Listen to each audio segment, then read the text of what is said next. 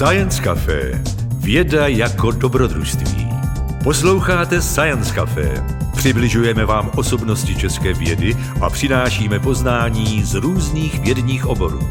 Hlavním partnerem Science Café je společnost LMC. Dalšími partnery jsou nakladatelství Akademia, společnost MSD, Slides Life, Lucky Lab a Vesmír. Přijďte na Science Café i naživo. Ptejte se, diskutujte a užijte si příjemný večer v kavárně. Záznamy večerů můžete poslouchat zdarma, jejich pořízení však něco stojí. Budeme proto rádi za finanční podporu. Jak na to zjistíte na www.sciencecafe.cz. Děkujeme.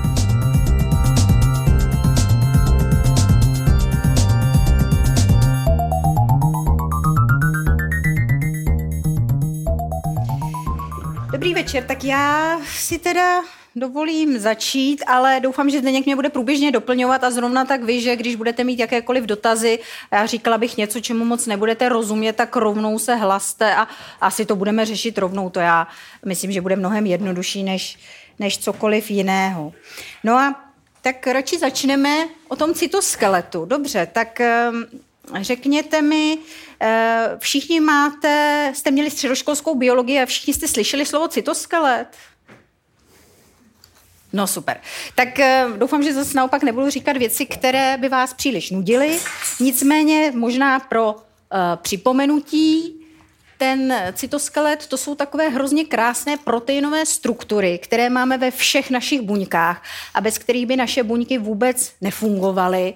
A těch systémů cytoskeletárních je v těch buňkách spousta. V těch učebnicích, které jste měli na střední škole, tak byly ty systémy při nejlepším tři. My už dneska uh, věříme na to, že jsou třeba i čtyři a, a že prostě je cytosklet třeba i v bakteriích a věci, které uh, jste možná úplně neslyšeli. Nicméně, co se týče toho, o čem si budeme povídat dnes, tak to bude ten cytoskelet v nás, lidech nebo savcích obecně a my dokonce ani nebudeme mít čas se věnovat všem těm třem sítím. Já tady ty sítě Jo, aha, už jsem si utekla.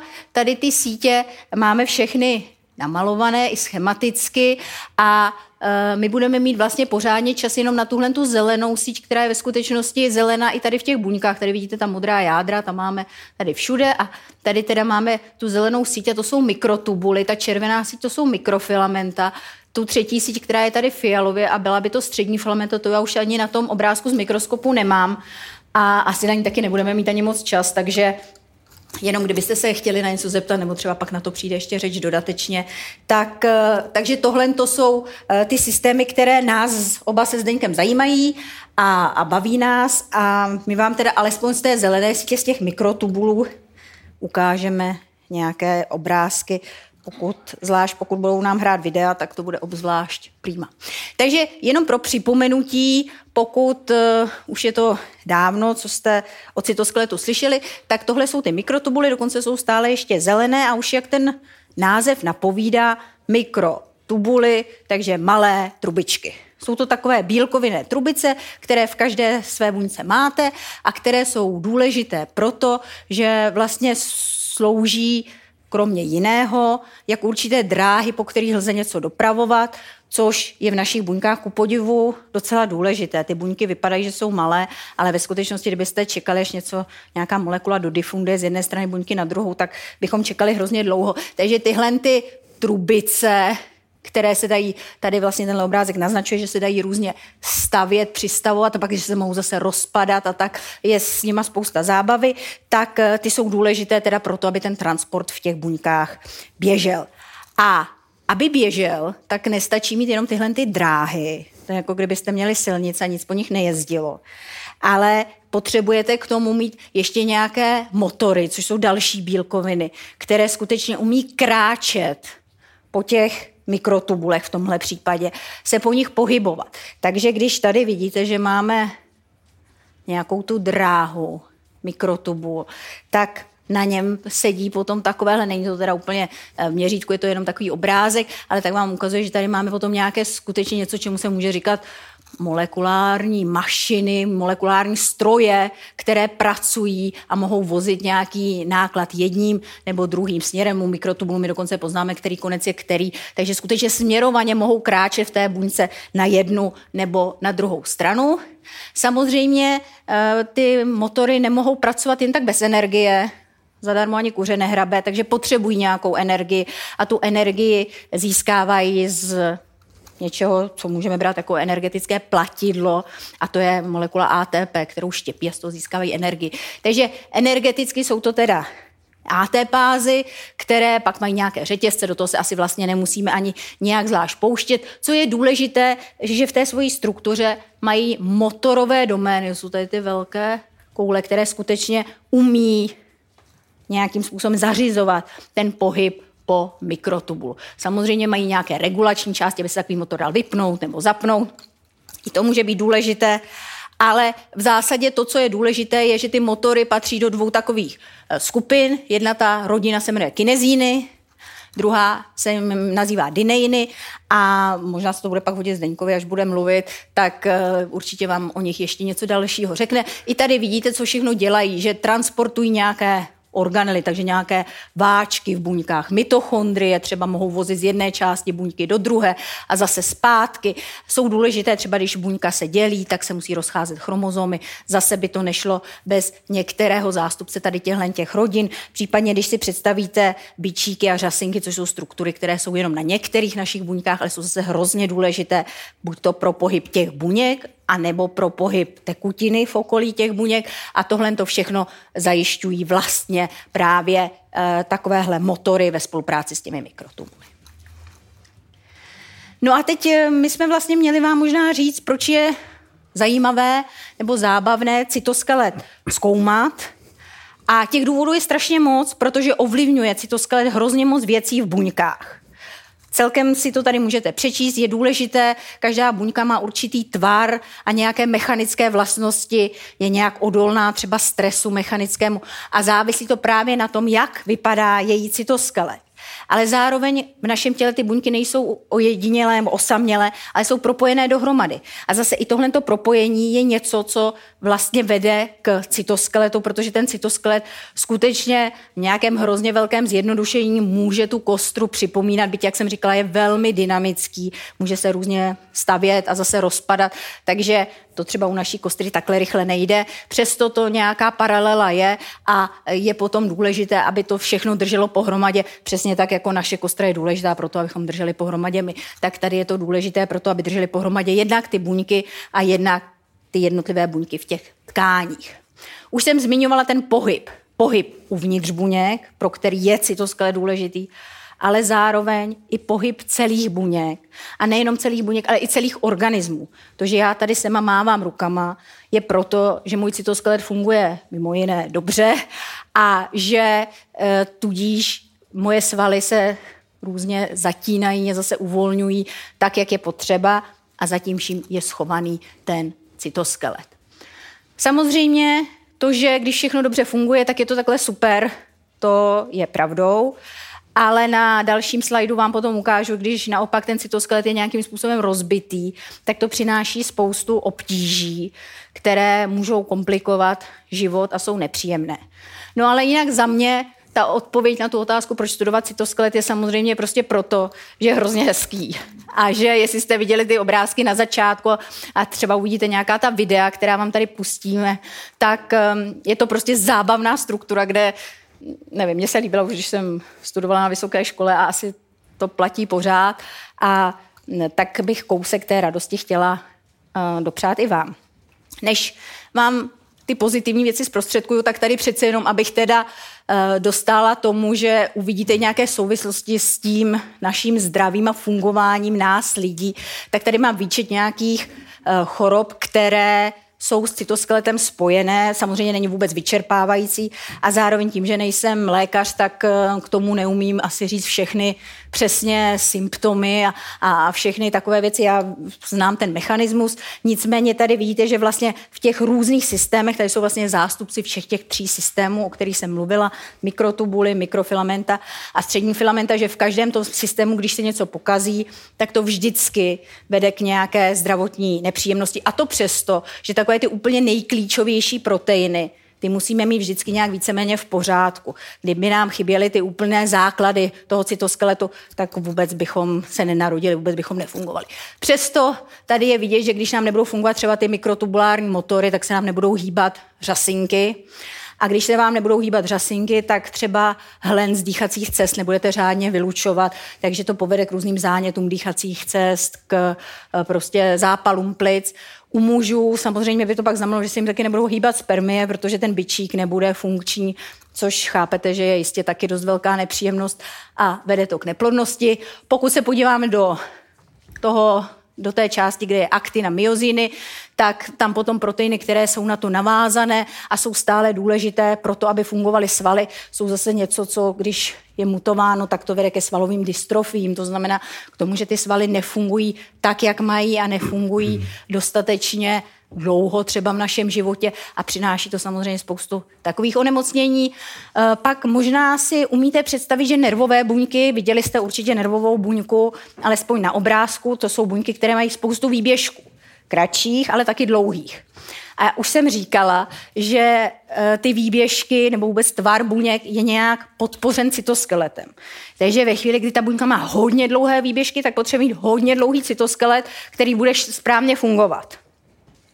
A tím pádem věci nějaké drobné nefunkčnosti, které by se v malé buňce ztratily, tak ve velké buňce s dlouhým výběžkem samozřejmě přináší spoustu problémů a to jsou pak různá neurodegenerativní onemocnění, která jsou právě s cytoskeletem spojená, kde to potom nefunguje, jak má. No a pak třeba, eh, možná jste všichni slyšeli o nemoci motýlých křídel, o nemoci, kdy ti lidé mají velmi křehkou kůži, která nedrží správně pohromadě tvoří se jim puchýře vlastně i při úplně malých dotecích a nejenom, že se jim tvoří puchýře na kůži, ale bohužel také se jim tvoří na epitelech uvnitř, to znamená třeba v trávicí trubici, když spolknou nějaké tuší sousto, tak eh, si můžou poškodit ten epitel uvnitř a to proto, že nefungují keratiny, což je ta třetí síť.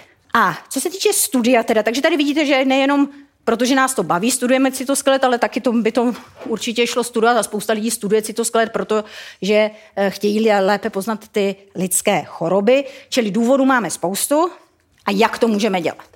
Můžeme studovat cytoskelet eh, tak, že budeme studovat cytoskelet buď to úplně v celém organismu najednou, že třeba zmutujeme nějaký ten protein cytoskeleta a budeme se dívat, co se děje na úrovni celého organismu. Ale pak budou ty interpretace velmi těžké, protože uvidíme nějaký soubor uh, příznaků, které se změnily a nebude úplně jednoduché to in- interpretovat. Proto my, třeba moje laboratoř, zkoumá cytoskelet v buňkách v jednotlivých živých buňkách, abychom se podívali, co se přímo děje v těch jednotlivých buňkách. Ale lze to dělat ještě jinak, lze se dokonce na ten cytoskelet dívat jenom ve zkumavce a mít tam jenom ten cytoskelet, bez těch buněk, protože i buňka, ať se vám to možná nezdá, je hrozně složitou strukturou, která, kde je těžké pochopit všechny souvislosti. A je vlastně mnohem jednodušší si postavit ten cytoskelet po svém ve zkumavce a potom ho zkoumat. To je něco, co spíš než pro nás biologii je parketa pro fyziky, takže já tady tomu nejpovolanějšímu cytoskeletálnímu fyzikovi předávám. To byl krásný, krásný přechod, to jsem ani nečekal. Takhle, jako hladce.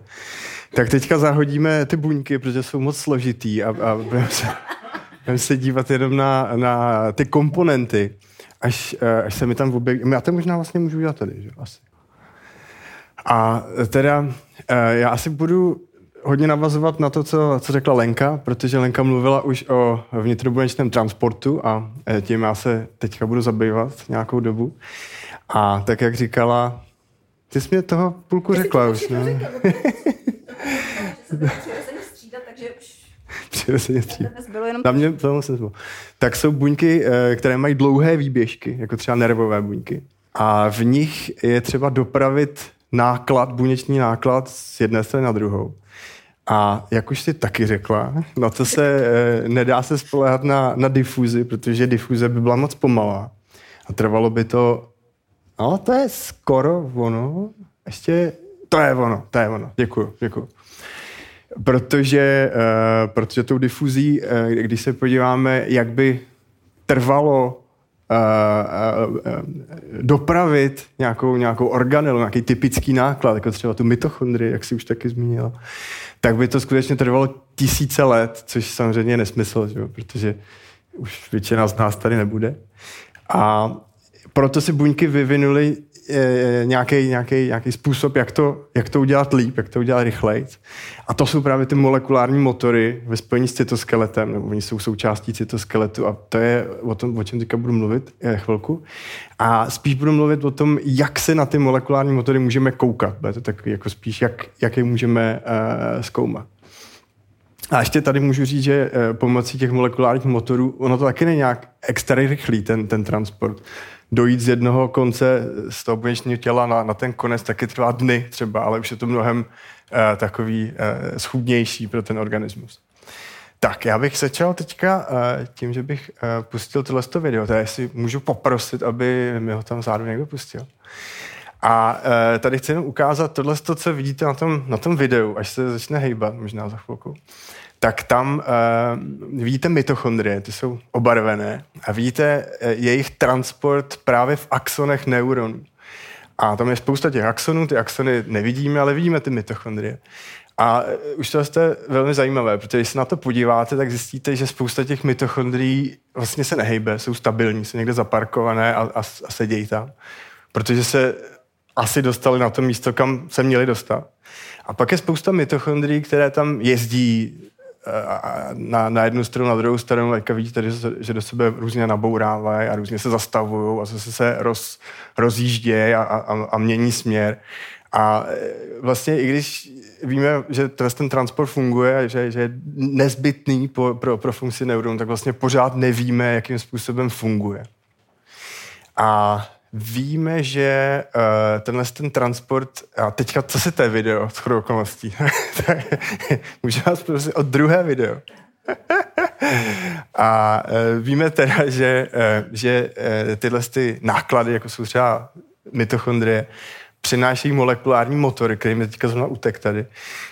Uh, ty molekulární motory, jak už Lenka řekla, uh, vypadají nějak takhle, to znamená, je to taková šťopka, na který nahoře je při, eh, nějakým způsobem přivázaný ten náklad. A potom mají tyhle ty dvě motorové domény, eh, tak, tak, takové nožičky, kterými opravdu kráčí skutečně takhle podél toho mikrotubulu.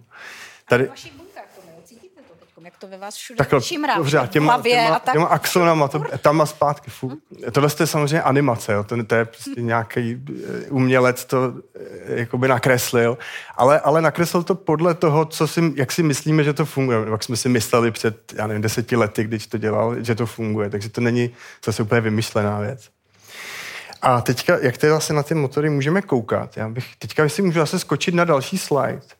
Tak a teďka, eh, eh, co třeba děláme u nás v laboratoři, je, že rozbijeme tu buňku, jak, jak Lenka říkala, vezmeme si ty, eh, ty komponenty, které nás zajímají a díváme se na, v tom případě na ten mikrotubul a molekulární motory. A další slide, jestli vás můžu poprosit. Jo, vlastně to můžu dělat já, že já jsem úplně, já jsem z toho úplně zblblej teďka. tak to uděláme já. Dobrý. A aby jsme viděli, tak eh, co děláme je, že na každý ten motor eh, nalepíme nějakou chemický, nějakým chemickým trikem, tam navaříme eh, vlastně barvičku, aby, aby jsme to mohli vidět v mikroskopu. A zase to posunu. A teďka je to zase video. To, máme, máme to složitý. A teďka na tom videu, co teďka uvidíte, tam uvidíte, jak to vlastně vypadá v mikroskopu, když se už teďka opravdu díváme na ty jednotlivé molekulární motory, jak chodí. Ta, tam jakoby tušíte tam takové jako vlákna, že jo, které nejsou vidět, ale tušíme, protože tam pro nich se pohybují ty tečky a každá ta jedna tečka je jedna molekula molekulárního motoru.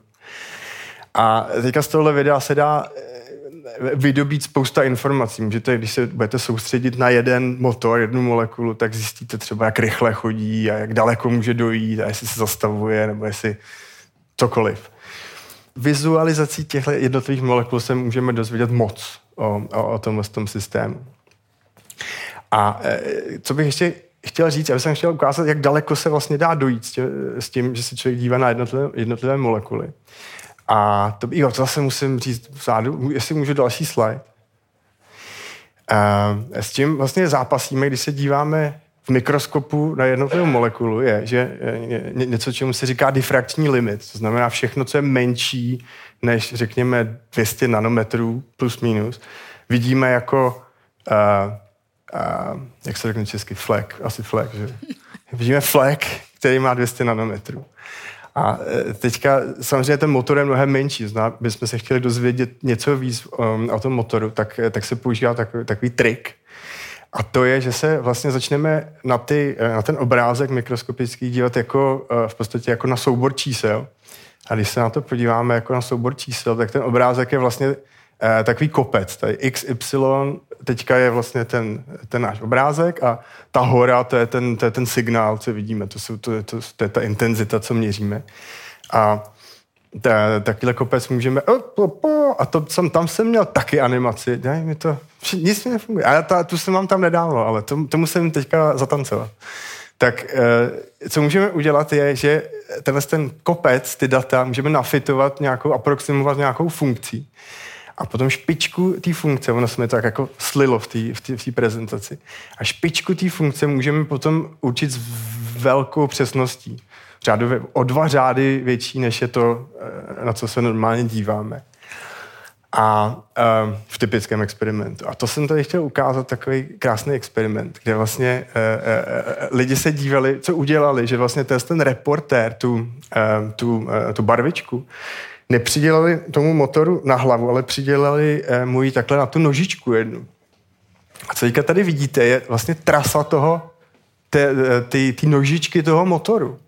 A teďka ten motor, takhle, takhle mikrotubul by šel tam tím směrem a ten, mikro, eh, ten motor kráčí takhle tím směrem. A tam můžete vidět takový jako červený uh, místa. A to jsou místa, kde ta nožička toho motoru si, se naváže na ten mikrotubul a sedí tam nějakou dobu. A pak tam vidíte takový, takový modrý jakoby uh, chuchvalce. A to jsou, to jsou, to jsou trajektorie ty nožičky, když ona hledá to další místo, takhle tam jakoby stojí. A teďka zase se můžete dozvědět spoustu věcí. Můžete třeba, vidíte, že tady mezi tím krokem to našla strašně rychle a tady zase čekala strašně dlouho a tak, a tak dále. Tak, takže ten, ta, ta animace, co jsem pouštěl na začátku, je velmi nepřesná. Jo. Tam ten motor běžel jako namazaný stroj, ale ve skutečnosti tak jako váha a, a různě se zamýšlí a tak. To, to ne, zamýšlí, ne. To. a jenom, abyste viděli, jak, jak, jak je tato, uh, tato metoda silná, tak jsem tady takhle přesto překryl ten jeden pixel z té kamery, na, na kterou se tohle natáčí. Jo. Takže prostě dostaneme se mnohem, mnohem hloubš, než, než, než jak to na té kameře vypadá. Já teďka nevím, jestli nemluvím strašně dlouho. Nemluvíš krásně. Je no, to, to, to, to jo, ale dlouho. Když, co je krásné, tak je... Jo. Pokračuju. Má, mám ještě, můžu ještě dál? Tak jo. Aby to nebylo furt takhle o to Tak a druhá, druhá taková metoda, kterou jsem, kterou jsem chtěl zmínit, je metoda, která se jmenuje optická pinzeta. Optická pinzeta je úplně ideální pro studium molekulárních motorů, protože je to, je to věc, kterou se dají mikromanipulovat, dají se manipulovat uh, uh, malé věci a dají se měřit hlavně síly, malé síly, které jsou, to jsou přesně síly, které tyhle ty motory generují, abych tak, tak řekl hezky. Tak. A uh, teďka, já, tady jsem měl taky animaci. To je teda... To já to zase budu... Uh, ne, ne, to, to, je, to je jiná. Ještě, ještě, ještě zpátky, prosím. Ještě, ještě zpátky. Teď, teď to, no, ještě, ještě zpátky. Ty kouly. to jsem, no, no. Tak uh, já jsem tady měl takovou... Uh, takhle. Ta, ta optická pinzeta je vlastně, není nic jiného než za, zaostřený laserový paprsek. A to jsem tady, to se mi tam objevilo, ten laserový paprsek. A když vlastně zaostříte laserový paprsek, tak mikroobjekty, typicky kuličky mikrometrové, tak se budou držet v tom fokusu toho laseru. A to je hrozná, hrozně, hrozně dobrý věc, hrozně dobrá věc, protože když, tou, eh, když s tím fokusem budete hejbat ve vašem vzorku, tak ta kulička bude ten fokus sledovat. Zná, že můžete mikromanipulovat objekty. A teďka bych tam postřel to video další, takový ten, takový ten Tetris. A co vlastně na tom jsem chtěl ukázat? Tohle to, každá ta, každá ta kulička, každá kulička má, má mikrometr zhruba. A teďka tam je spousta těch optických pastí, těch, těch pinzet a každá ta optická pinzeta drží jednu kuličku. A teďka vidíte, že se to dá, s těmi kuličkami můžeme dělat, co nás napadne. Když se někdo nudí, tak třeba hrát Tetris. A teďka to video je dlouhý, já bych se jenom chtěl ukázat teďka ten konec, což je těžký, teďka zkusíme to, jestli se tam dostaneme. Když to, ten člověk, co to dělal, to video, tak, tu, tak ty pinzety vypnul a v tu chvíli uvidíte, že ty kuličky tak jako odplavou všechny, že to je vlastně všechno, co se to odehrá ve vodě a je to, je to, je to uh, úplně mikro, mikro. Já nevím, jestli to dokážeme takhle ve dvou posunout tam, kam chci, ale když tak mě budete muset věřit, to tam tak je. Pojď. A teďka odplavili, já jsem se zrovna nekoukal. Teďka, no, to je úžasný, úžasný. To znamená, že když ty, když ty optické pasti se vypnou, ty pinzety, já tomu říkám tak nebo tak, tak, eh, tak ta kulička prostě difuzí se od, eh, odplave někam. Tak a proč to vlastně celý říkám teďka? Kvůli Tetrisu ne. Jak se to používá, je, že se zase nějakým trikem chemickým na ty kuličky eh, nalepí vaše molekula, která vás zajímá. Třeba to může být DNA nebo protein nebo cokoliv. A třeba mám tady ten příklad, že se nalepí uh, ta molekula mezi dvě takové kuličky. A potom, když ty kuličky chytnete do dvou pastí, to jsem zvědavý, tam ty pasti nemám vidět, ale to je jedno, tak měly tam být takhle tady. Jedna past, druhá past. Tak tu, uh, tak tu molekulu můžete třeba natáhnout a můžete snažit ji přetrhnout. A uh, je určitý určitý trik, který se využívá k tomu, že zároveň můžete měřit ty síly. To znamená, že vy můžete tu molekulu snažit se třeba přetrhnout a zároveň zjistíte sílu, kterou potřebujete na to, abyste ji přetrhnul. Ehm, to, jsem, to bylo taky video a to jsem zapomněl úplně. A teď, jak se používá na ty molekulární motory, je takhle, že tam, tam se vlastně veme ten motor. Tomu motorovi se, na ten motor se přilepí ta koule, takovhle se chytne do té optické penzety, jako by vás někdo takhle držel tady za, za hlavu. A ten motor se potom takhle snaží kráčet a on jak jde, tak se vlastně vytrhává tu kouli z té pasti, z té pinzety a on v jednu chvíli se zastaví, protože tady držíte vzadu. Když se zastaví, tak vy víte přesně, jaká je síla, kterou ten motor dokáže maximálně vyvinout. A to jsou tady tyhle ty obrázky. Tady vidíte, jak prostě ten motor kráčí, kráčí, a pak se v jednu chvíli zastaví a tady hned přečtete, jakou sílu dokáže vyvinout. A já bych skončil teďka tady. Mám něco říkat? No, něco ještě řekni, ne?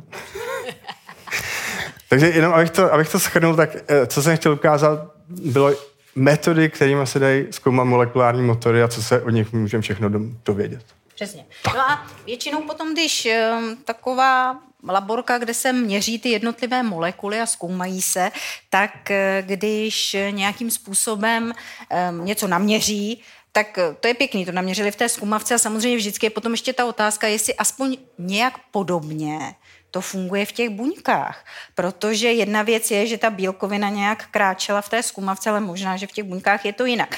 My nemáme ty možnosti zase všechno tak proměřit, jako můžou, když mají ty jednotlivé molekuly. To, to úplně neumíme. Takže my potom zpátky v těch buňkách jsme často odkázáni na různá videa, na různé barvení. Já bych mohla tady tak ještě vám vyprávět o spoustě různých eh, metod, jak to děláme, ale možná, že to můžeme nechat spíš na nějakou diskuzi, protože těch možností je spousta a spíš teda vám ukážu, jak potom eh, se díváme na různé buňky, co všechno se v nich může dít, jenom tak, abyste se ještě na závěr pokochali a to, jak to funguje, to si můžeme říct potom. Takže když se třeba tady podíváte, tak vidíte tady tohle, to je v tomhle případě je to teda aktinová síť, to nejsou ty mikrotubuly a ta síť podpírá tu membránu, takže pak se můžeme podívat, jestli skutečně ta síť nějakým způsobem um, koreluje s tím, jakou, jaký tvar má ta membrána. Zatímco, když se podíváme na mikrotubuly, opravdu na ty trubičky, tak v tomhle případě tady dobře vidíme konce těch trubiček a ty komety, které vidíte, že se rozletují na všechny strany, tak to mám ukazuje, jak rostou ty mikrotubuly, jakým způsobem se mění dynamika sítě Eh, mikrotubulární v těch buňkách,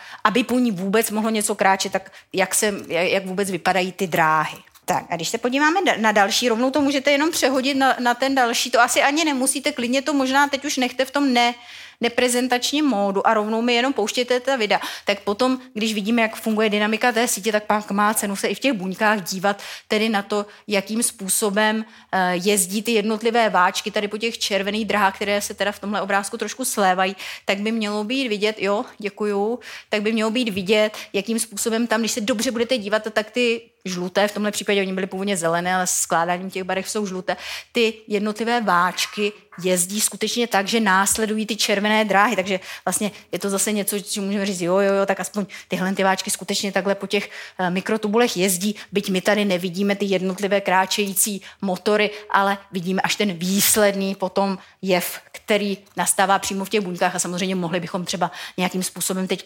nalít tam nějakou drogu, která depolymeruje ty mikrotubule a pak se dívat, tak budou ty váčky chodit nebo nebudou. Já vám řeknu, nebudou.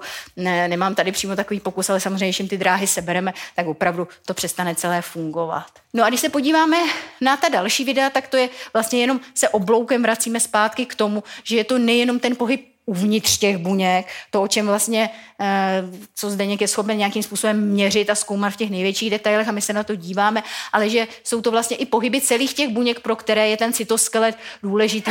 Některé ty pohyby jste už jistě viděli, že tady třeba, jestli nám poleze, buď to pojede ta trepka, která má spoustu těch brviček, takže je to vlastně nepojede, ani se nehne. Hm. To je škoda. Ta zrovna tak krásně pádluje. To krásné. A ta ameba, jestli nám poleze, taky ne. Taky ne. Tak dobře, tak aspoň ty, ty lidské buňky. Tak tohle jsou stejně buňky, které nemáme přímo v těle, takže aspoň tady vidíte, tohle to je dendritická buňka, to je buňka z našeho imunitního systému, která eh, hledá, co by nejdřív sežrala, pak to prezentovala zbytku imunitního systému, tak se takovýmhle způsobem dokáže pohybovat eh, zrovna v tomhle případě v prostředí, které je celkem řídké, takže jí to je docela dobře. Ale když se podíváme na to úplně poslední video, tak tam uvidíme, že i naše fibroblasty, takže naše vazivové buňky, a to i ve velmi hustém kolagenním prostředí v síti se snaží pohybovat. Když se budete dobře dívat, tak uvidíte, že skutečně e, dokonce vystrkují takové jak panošky, takové výběžky na několik různých stran a zkoumají, na kterou stranu bude ten pohyb lepší, kterým směrem má cenu se vydat a kterým směrem nemá cenu se vydávat. A tohle to jsou už reálné eh, buňky, které v našem těle máme a které se v našem těle takhle hýbou. Takže to, že my máme pořád nějaký tvar a nějakým způsobem vypadáme plus minus pořád stejně, v nějakém rozumně dlouhém časovém okně, tak to vůbec neznamená, že by se v nás nehýbaly ty buňky a ty se skutečně takovýmhle způsobem hýbou. A to je prostě, tím se vracím zpátky k tomu, že proto si myslíme, že eh, ten cytosklet má cenu zkoumat, protože to přináší spoustu zajímavých informací na všech těchto těch úrovních. A to i na té úrovni teda největší, kdy eh, potom, když se hýbete celý, tak samozřejmě, jak už jsem říkala, eh, potřebujete ten cytosklet také.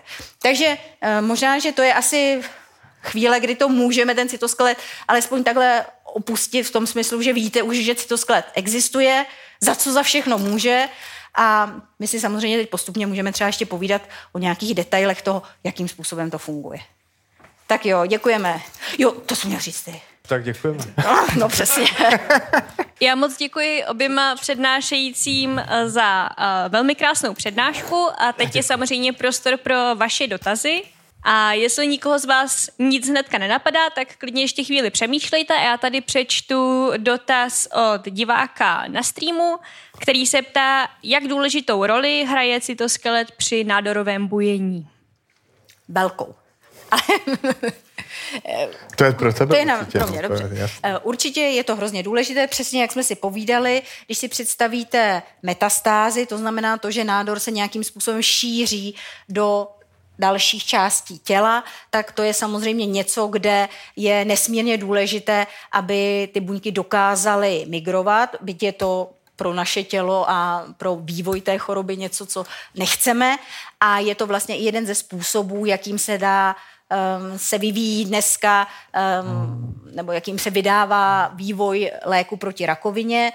Ty léky se potom obecně označují jako migrastatika a jsou to léky, které mají zastavit tu migraci. Čili jsou to léky, které by přímo se nesnažili ten nádor jako takový nějakým způsobem eliminovat, ale zabraňovali by tomu, aby se šířil do dalších lokací v našem těle. Takže je to naprosto zásadní. Já jsem dokonce původně v té prezentaci i měla něco, čemu se říká kolektivní migrace a co je vlastně to, co ty nádory často dělají. A měla jsem tam na to video, ale pak, když jsem viděla, že jsou ta videa tady složitá, tak už ho tam teď nemám, ale je to naprosto zásadní.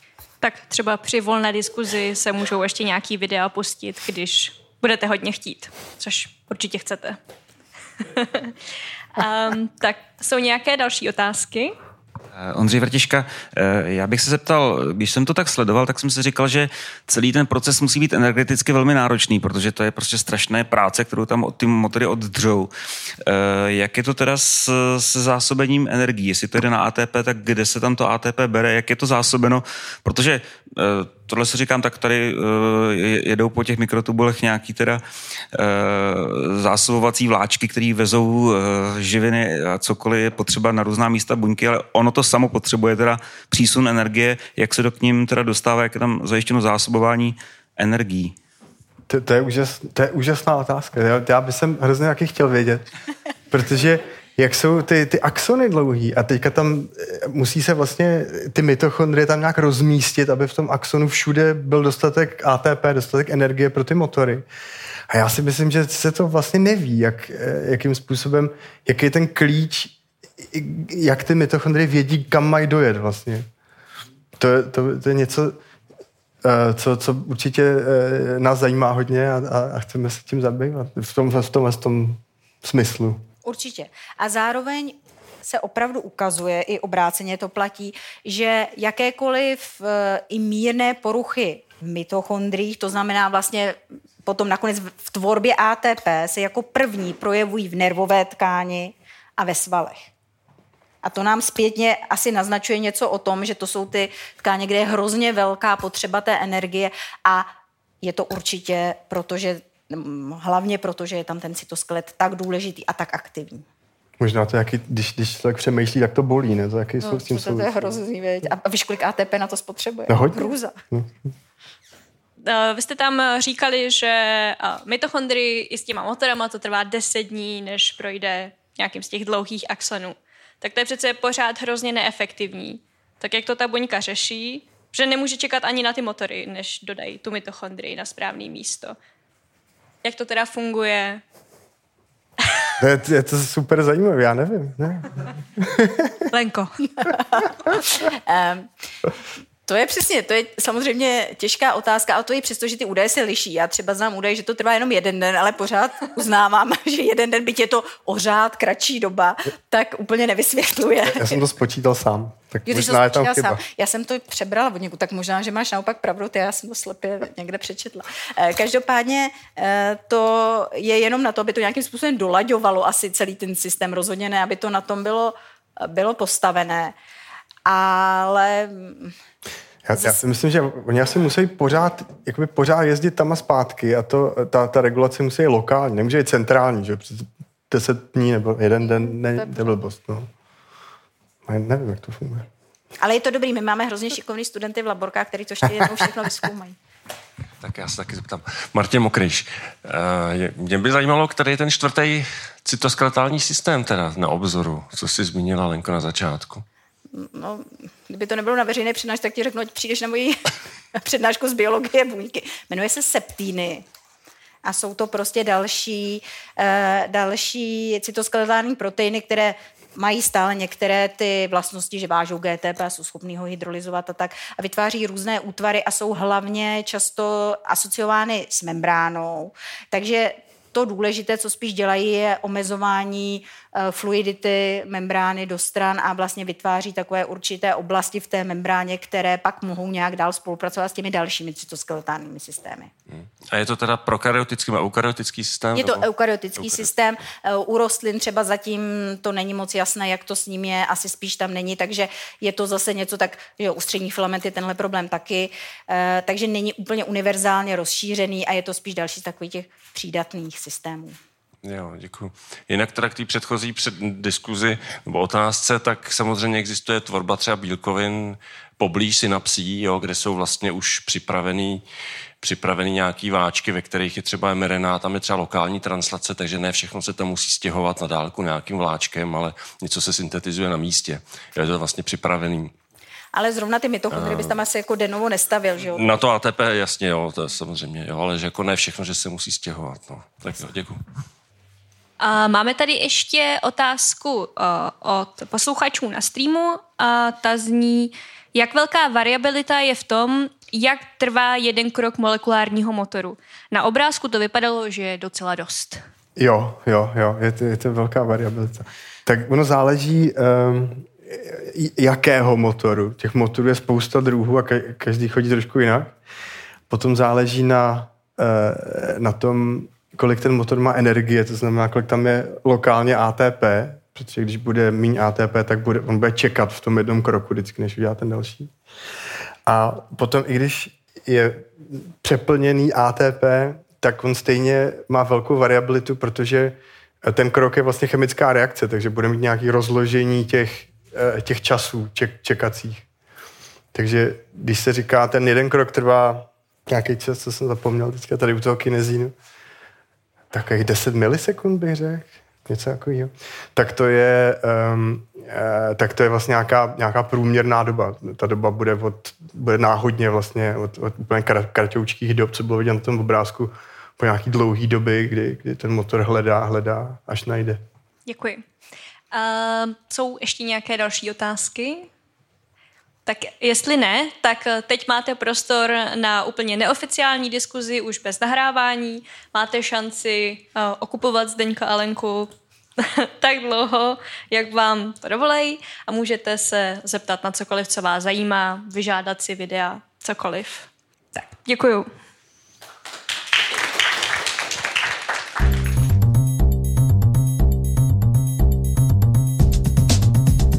Děkujeme, že jste poslouchali Science Café.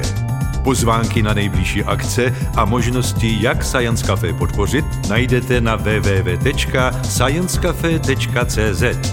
Další podcasty si můžete poslechnout na SoundCloud, Spotify a slideslife.cz. Science Café. Věda jako dobrodružství.